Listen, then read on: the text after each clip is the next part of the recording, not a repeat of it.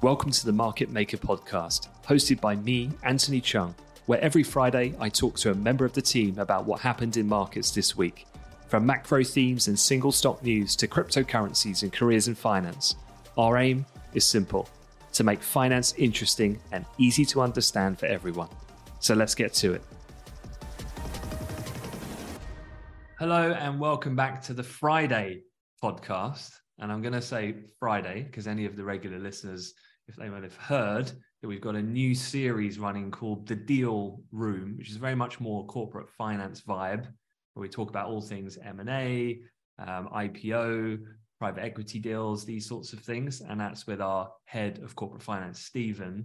Um, one thing, Piers, I'm not sure if you caught the episode yet, but Stephen did say that he reckons he's going to get more downloads than you. Just putting that out there. He also he also said that or maybe it was you actually, said that um, he's more attractive, a younger and more attractive version of me. Not sure how I feel about that. Well, you, you forget knowing full well that both are, are very true. you forget my job is to make you and Stephen shine. I'm just here to bring out the ah. best in both of you. So I'm going to say the same thing. You're really the star here, Piers. Let's be Thanks. honest. keep, keep, keep talking.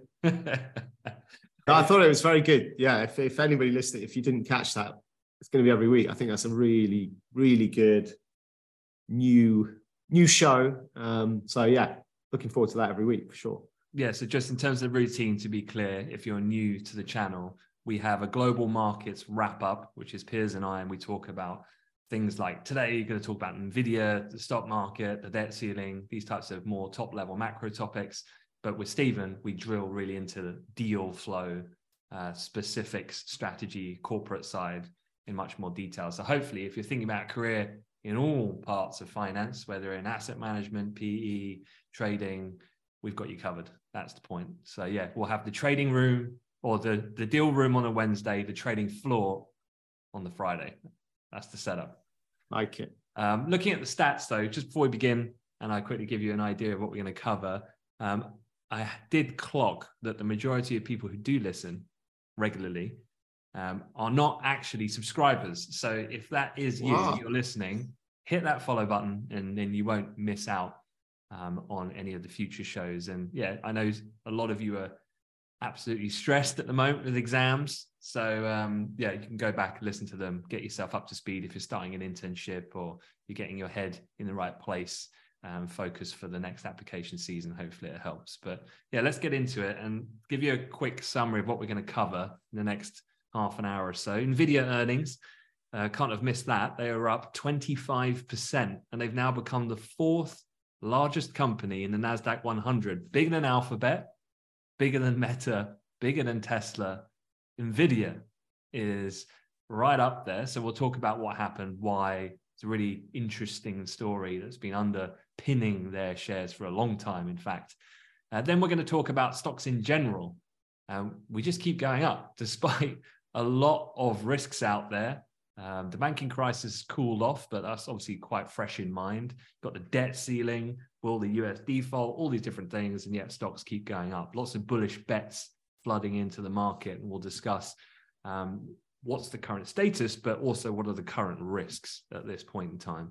And then we'll have a quick update on the debt ceiling saga as well. That still rumbles on, but we're getting very close to the cliff edge now. So what's the latest there? So perhaps um, NVIDIA finished yesterday's session up 25%, earnings beat. Perhaps most significantly, NVIDIA said expected sales of about $11 billion plus or minus 2% in the current quarter, because remember, it's backward looking when they report their corporate earnings. The idea being that in the current quarter, their expectation of 11 billion is more than 50, 50, 50% higher than Wall Street estimates of 7.15 billion. That I have not seen before. right. Well, I was going to say that it's just, I literally never seen anything like it. Just the most remarkable set of numbers. And yeah, you're right. It's all about this forecast. So they're a bit out of sync, NVIDIA, which often, I don't know, if you're not tuned into earnings season and all the rest of it, it often catches you a bit by surprise because they, their quarters, the way they report, is out of sync with the sort of calendar quarters. So when we're talking about their forecast for the quarter we're in now, that's for them, that's the quarter to the end of July. So that's why they're reporting their quarterly earnings here in, in May, when most companies report them in April. They're basically one month out of sync of the usual um, timings. But um, so analysts had forecast that in this quarter, up to the end of July, Nvidia would generate sales of 7.2 billion. And they came in with, nope, we're going for 11. And yeah, as you say, it's a 50% uptick on the street's forecast. My favorite stat, I mean, obviously the share price just went, you know, stratospheric, went up 24%. We're not, we're not messing about here. This isn't a, this isn't a small cap. This is like one already one of the biggest companies, right? And for it to go at 24%, my favorite stat, it added $184 billion to its market cap, which makes it the biggest one day gain ever. Is that right? Yeah, the biggest one day gain for a company's market cap ever. So that kind of puts it in perspective as, as to exactly how remarkable um, this move is, is. And they're kind of it takes them up to just shy. I think. Well, depends where they open today, I guess. But they their total market cap post rally nine hundred and thirty nine billion. So just shy of that the VIP trillion. room. Exactly. and as a reminder, who's in the VIP room? Well, the one trillion dollar club: Apple, Microsoft, Alphabet, Amazon, and then Saudi Aramco. The uh, the, the kind of yeah must be an odd posse when you're in the club there. yeah it's definitely an odd one out so yeah they're they're they're they're nearly there yeah so quite quite extraordinary yeah and one of the things i saw i mean it's just been littered with stats obviously given such yeah. an incredible move nvidia is now six times the size of intel and yet i think it was uh Intel's revenue is double. Yeah. Nvidia's. so that leads well, us on then. So yeah, Intel's revenues are twice Nvidia, and yet Nvidia is six times larger. So yeah. people are pricing in forward-looking potential here. So let's talk about that because that's really what's driven right. the stock price. Just like you said, yes, it was a biggest move on record, but I was the stat there was how many multiple thousands of percent is Nvidia up over a 10 year period? This stock has been integral to the evolution through what the, even the, the chip that drove the mobile phone phase to the services products that came on the back of that and beyond. And now they're involved in so much more. It's the changing of the guard. I think a good uh, historical uh, sort of analogy, sort of comparison would be Nokia and Apple be thinking about the mobile phone market where Nokia were absolute dominant kings. And then Apple came along with just the next generation. And uh, slowly but surely, you know, the baton was handed over and the superpower status shifted from one to the other. It's exactly the same here with, with Intel and NVIDIA. NVIDIA are built for the future. And the future, just all of a sudden, the size of the market that's available um, has just suddenly exploded or, or it's accelerated. Because look, we're thinking that at the moment, in terms of well, uh, well, actually, let's just step back a sec before we get into the too fine a detail. Because I don't know, Nvidia, they're not. Um, I, I always think they've kind of they kind of playing like the younger brother, if you like, to the big tech boys. I, I don't think they quite get the superstar status often that, that your other big techs, you know, when you're talking about FANG indexes and all the rest of it, the N in FANG is not NVIDIA, it's Netflix. And you're like, well, actually, that's ridiculous because it really should be NVIDIA. So I, I, I always think they never quite got the credit they deserve. And often, I don't know if, if people quite fully understand what they do. I mean, obviously, they're they're in the chip game, but they they produce graphics processing units. That's their so GPUs. I was reading, I actually asked ChatGPT, explain to me what a GPU is as if I was a seven year old. It gave me quite a good analogy. Um, I'll, I'll, read it out. Do you want, do you want to hear? Hmm. Um, so the analogy was imagine if a computer is like a construction site, okay? The CPU, that's the central processing unit. Um, that's obviously a key piece of kit in the computer. That's like the site manager. All right, so that's making sure everything's running smoothly. It's handling handling a lot, lots of different tasks. Okay, it's managing the whole thing. The GPU is like a skilled worker that's really good at one specific thing. So obviously, in the case of NVIDIA's GPUs, it's creating and manipulating images. Okay, so, so whilst the CPU is busy coordinating all sorts of general tasks, the GPU focuses on making sure all the visuals look great. Now, this kind of, you know, why has NVIDIA all of a sudden just exploded is because really they were in the business of creating GPUs for the gaming industry. It's all about graphics, right? And fine, obviously, the gaming industry has been growing, you know, very sharply over the last 10, 20 years, whatever. Okay. And so obviously, NVIDIA have been on the rise, but all of a sudden, um, it is the case that um, NVIDIA are prime, perfect place to take advantage of the AI revolution. Um, so the AI breakthrough, so the kind of latest AI breakthrough is the transformer model. Okay, talking about NVIDIA's products, their, their key ones, something called the H100.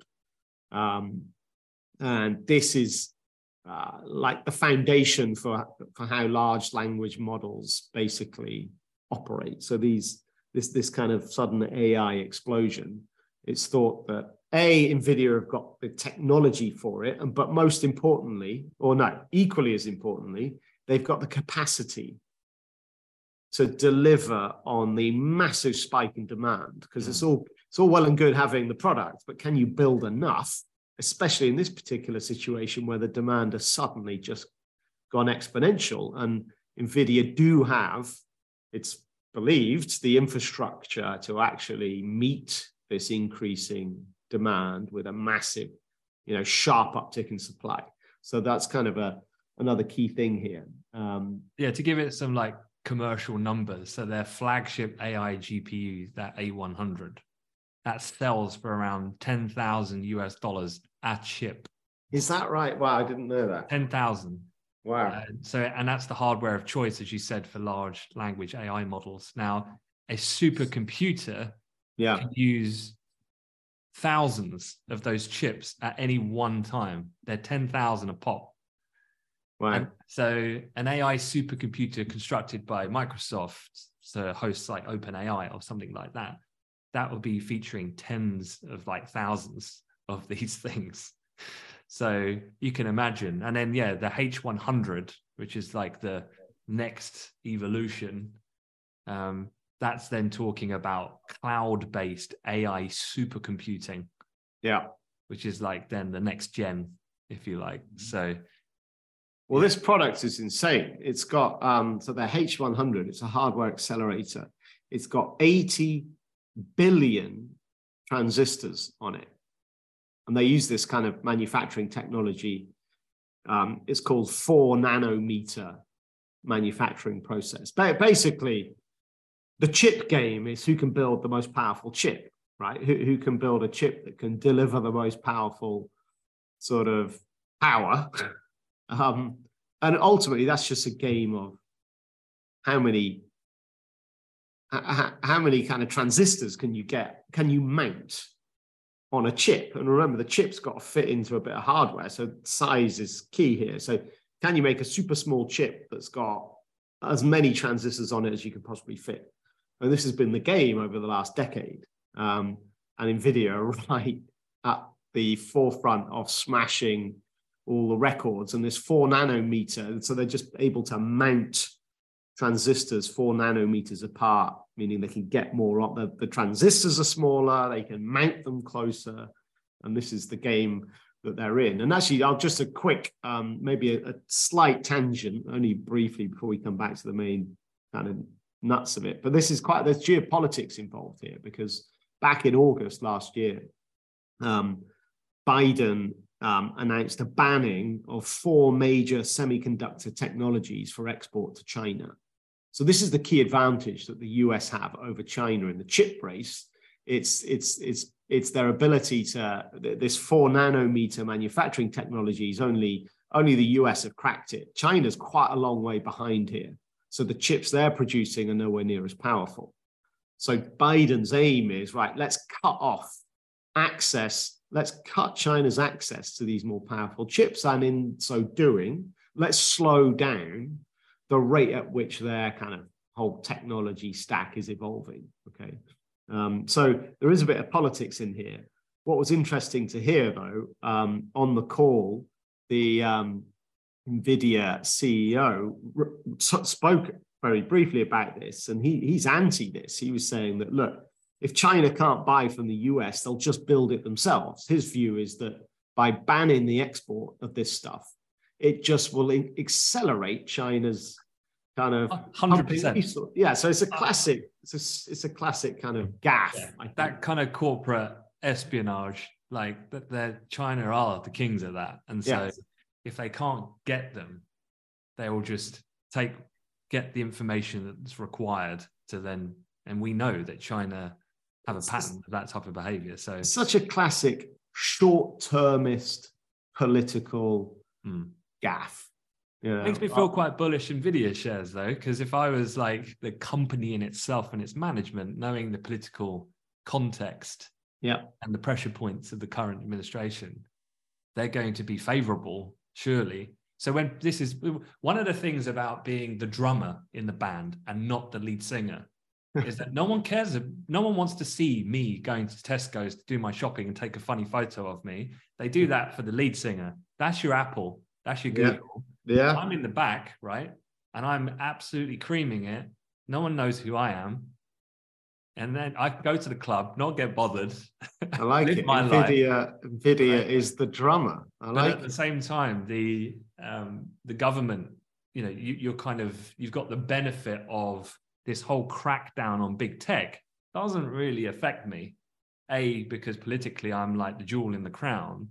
And then B, I'm not really that public with what we do. It doesn't really hit the mainstream in that same way. And so there yeah. not that like um, political kind of martyrship that you see when they come to big tech and talk about privacy and all these types of things. You're just a manufacturer of a product. So you're kind of shielded from a lot of that um, potential growth barriers that that might hit other larger tech firms. Yeah. Um, well, like all the kind of antitrust stuff, like blocking like Microsoft, you know, trying to buy stuff and getting blocked by the antitrust regulators. Yeah, you're right. Um, and that's not with, even without talking about the fact that we, you know, we've only talked about generative AI and stuff, but you know, before that, you remember everyone was going nuts over Web three, and Web three yeah. being then a, a accumulation of lots of different things. So virtual reality, graphics, crypto, currency, i.e., mining, yeah. on, on a huge scale. So all of these different things, these elements, they are critical, right, in multiple paths. Uh, so yeah, I mean, are they overvalued? They're well, up, they're up I mean, 11,000 percent in the last 10 years. Yeah, but okay. So if you think about the total addressable market, yep. right. TAM, at the moment, it's thought to be $100 billion, right? The, the kind of AI space in terms from the chip point of view. So in, NVIDIA's total addressable market currently 100 billion, um, and that's kind of shot up, right? But they expect that to grow 39% CAGR, as we say. So, you know, um, annual sort of compound annual growth rate, okay, 39% per year every year. So actually, by the 2030, that one that 100 billion becomes north of one trillion dollars total addressable market. Um, so are they overvalued? I don't know. Here's one argument to suggest that this is a, a, a, kind of not, not a flash in the pan, that's wrong, but just a, a temporary blip higher, mm. but it's temporary and it pulls back and people calm down a bit. Only because as you've just been saying, right? OpenAI have just bought, I don't know how many of these H100 chips, but a lot, because all of a sudden, obviously, there's been a huge demand for their product, number one. But obviously, number two, you need cash to buy this stuff, right? And oh, they just had $10 billion of cash just shoved into their account from Microsoft. So, is there a temporary spike in demand that isn't sustainable? I'm not saying demand's not going to rise over the long term. I'm just saying maybe there's been a temporary acceleration in demand that's not sustainable and the, the growth rate in demand might slow, maybe as we track through the rest of the year. But so maybe look, we might be in a bit of a short term frenzy here, big spike, but don't get me wrong, the long term, mm. you know, fundamentals look phenomenal. Um, it's just be careful about a bit of FOMO here. Um, I think there's a bit of technicals as well because the, the spike on, on, Wednesday did take them above the 2021 high. So the 2021 high was about $330. Mm. So that got taken out in style. Um, so there might be a bit of technicals here, uh, smashed up to th- what was it, three hundred and eighty dollars, I think. So it's made a new all-time high. So when was um, the when was that high in 21? Feb. that said? was November 2021, which was the kind of top of the the top okay. of the kind of COVID tech boom. So that would have been as well post the four for one stock split. They would have done a couple months earlier before that. Right. Yeah, if you go to, I mean, look, if you go to the start of 2021, they were trading at 130 bucks. By the end of the year, it was 320, 330. Mm. So yeah, they, they had a big 2021, like like like most of the tech industry, okay. right? And to, talking um, FOMO, then let's talk about the broader stock market because yeah. I was reading some data from Citi earlier this week, and all of these banks uh, obviously are quite have good visibility of flow coming from their clients. And, and they said investors have pumped $21 billion into US stocks. So, despite this debt ceiling media frenzy, which has all been quite negative, um, the bank's data suggests then that it's all been parked into long S&P futures positions. And actually the longs now outnumber shorts nine to one right. at this present point in time. Yeah. So yeah, maybe you could perhaps explain a little bit about this idea of how they track the flow and what does nine to one really represent in terms well, of if you're thinking about well, if you're thinking about price, right? What moves price? Well, it's buyers and sellers. And so, you know, ultimately at a fundamental level, you know, it's that perennial battle. How many buyers are there? How many sellers? And if there's more buyers than sellers, well, then the thing goes up, right? And if there's more sellers than buyers, then it goes down. But the the the the bigger the um, uh, the difference in in size of those two camps gets, well then you know if you're at nine to one it means that you're kind of a very extreme levels. The point being right if 90% are buyers and they've already bought well who else is going to buy? I mean how up how can the price continue to go up if everyone's already bought? So when it gets to extreme levels like this it is a signal to suggest that the momentum to the upside is now perhaps running out, and maybe it's the top. Yeah. So um, put the FOMO people aside. The other thing okay. about breadth. Yeah. And, um, right. Big difference between the previous market rally where tech was getting hit, actually at that time as interest rates were pointing to be going higher. We're now on the other side of that. Markets are pricing rate cuts. Tech's now rallying. However, it's very concentrated. So what when people when yeah. people read about um, breadth, what is it that they should take away from that? So when you're thinking about an index and when it's going up, why is it going up? It's not that like with the S&P 500, right? You've got 500 companies. So if the index is going up, that doesn't mean all 500 companies are going up. There, there are different components, right? And, and actually, it is the case that this rally is a bit, it's, it's very weird, this, this rally, in so much as so if you take the top 10 stocks in the index, or for starters, the top 10 stocks in the index of 500 companies, the top 10 make up 29% of the whole index, which is very high historically. That's a that's a that's a very high amount. It's not it's not unusual for the top 10 to make up like 20%. I mean, the top 10 normally dominate, but not quite to the point. It's got to an extreme level here, right? So the top 10, like who are the top 10? Well, Apple, number one. I'll, I'll list them in, in order. Okay. Apple make up 6.6%, Microsoft 5.6. They're the absolute two giants. Then you drop to Amazon that makes up 2.5%. Nvidia have now just smashed up this list big time. Um, and they, they make up 1.7% now. They've literally jumped like six or seven places on this list this week. Um, but Nvidia, then you got Tesla at 1.6, Berkshire Hathaway 1.6, Alphabet are in there twice with their A and B shares. So they kind of together, I guess, Alphabet makes up um, 3%. So they, they really are the number, Google are the number three on the list, if you like. And then you got ExxonMobil and United Health Group. Okay.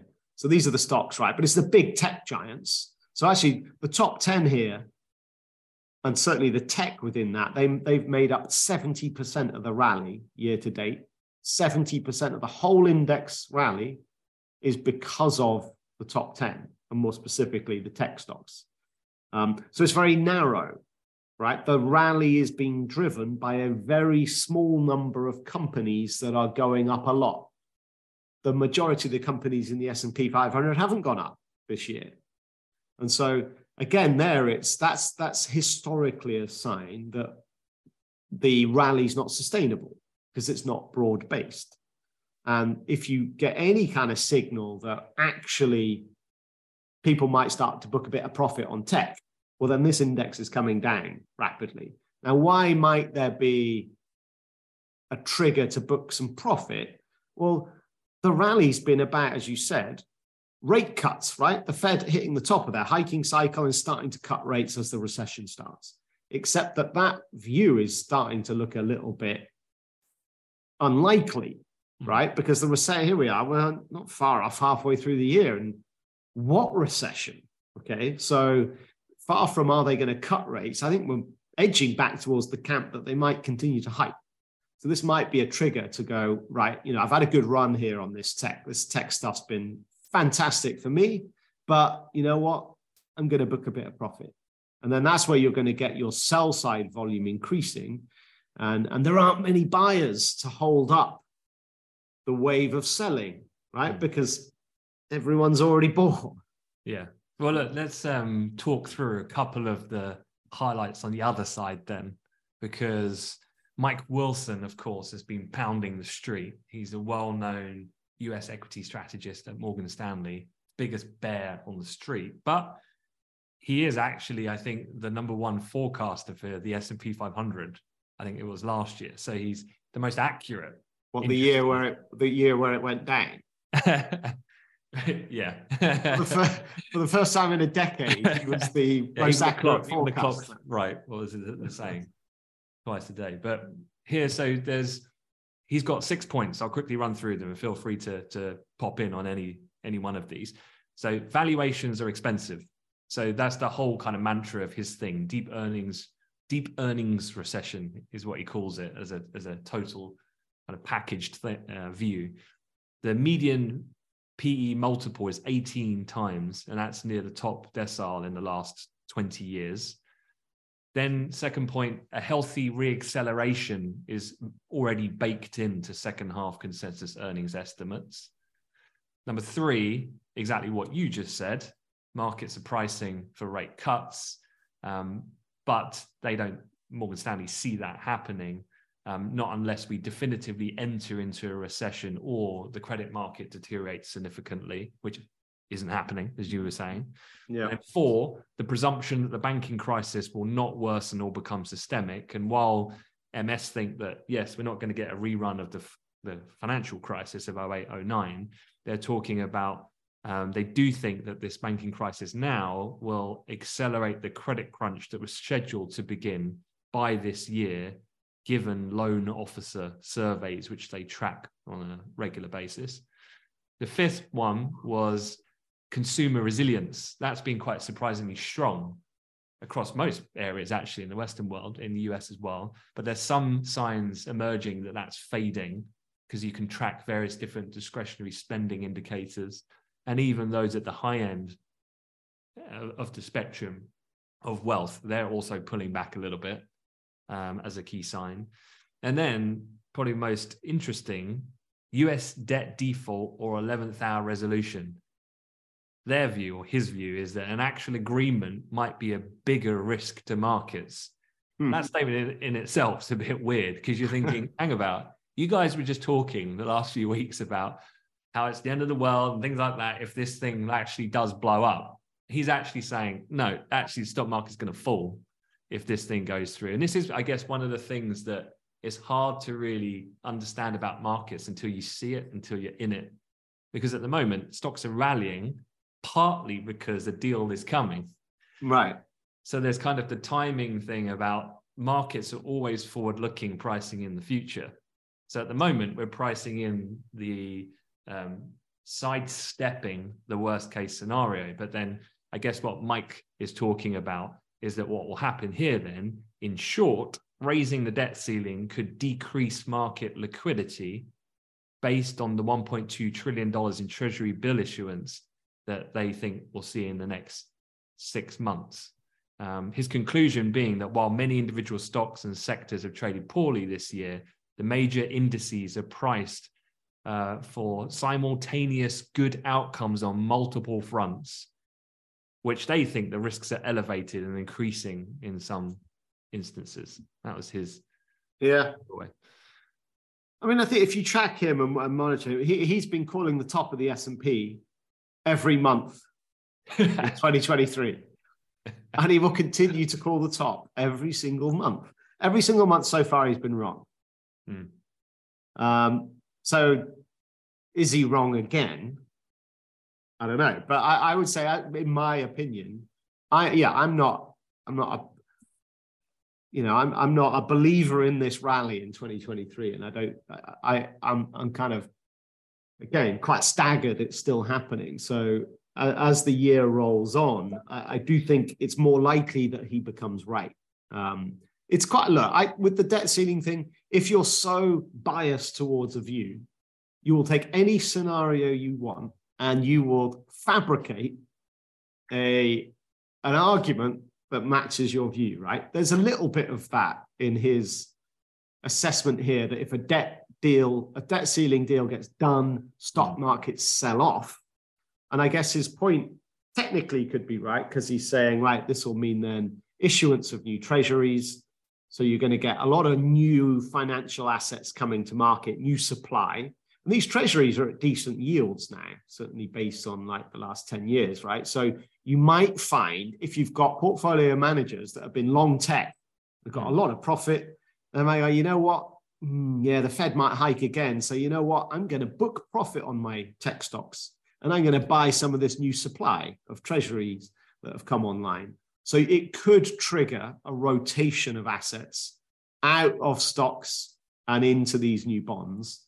So technically, I mean, I kind of see what he's saying, but it does stink a little bit of him just, you know, being a slave to his own bias. But but that being said, you know, back to the fact it's a narrow a, a market rally that's incredibly narrow. Mm. Anything, anything, anything, anything that hints that tech is at a top, then fine, you're going to get this rally coming off quite sharply.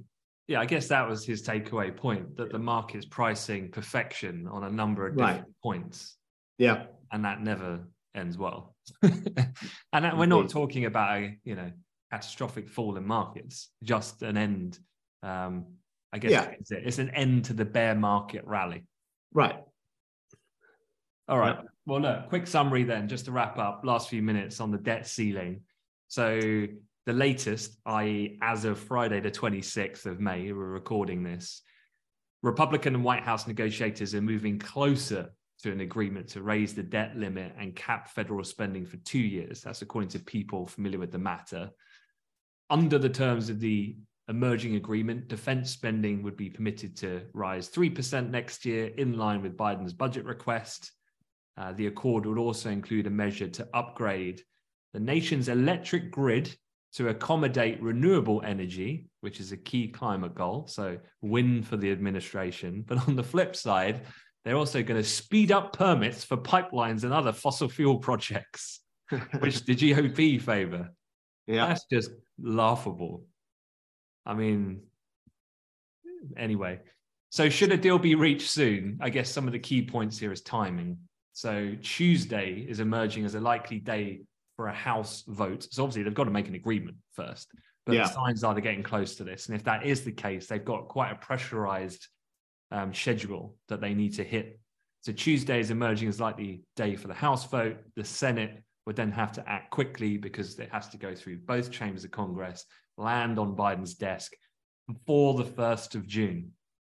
And that's the date by which Janet Yellen, the Treasury Secretary, has said her department will basically run out of money. Um, yeah. So the following day after, so 2nd of June, that sees a payment due to millions of Social Security beneficiaries. So this is what's putting the bit of the pressure on the to resolve the impasse at the moment. Yeah, the noises coming out of the Rose Garden yesterday, you got to say it's deal looks like it's pretty much done. I mean, they were very positive. Like, if if you were going to have a government shutdown, then you would need the two parties to still be a long way apart. And it, the, what they were talking about yesterday seems like seems like they're actually pretty much there. So, mm. you know, obviously the the litmus test comes when it tries to get through Congress, when the bill tries to get passed through Congress. But most likely they're not going to attempt to pass the bill unless they know they've got the numbers to get the votes, right? So yeah, I don't know. At the moment, it looks looks like they're they're they're, they're pretty much there. Ah, it's all a bit boring, isn't it? Yeah.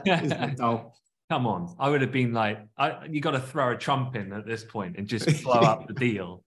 Just say no, deal's off.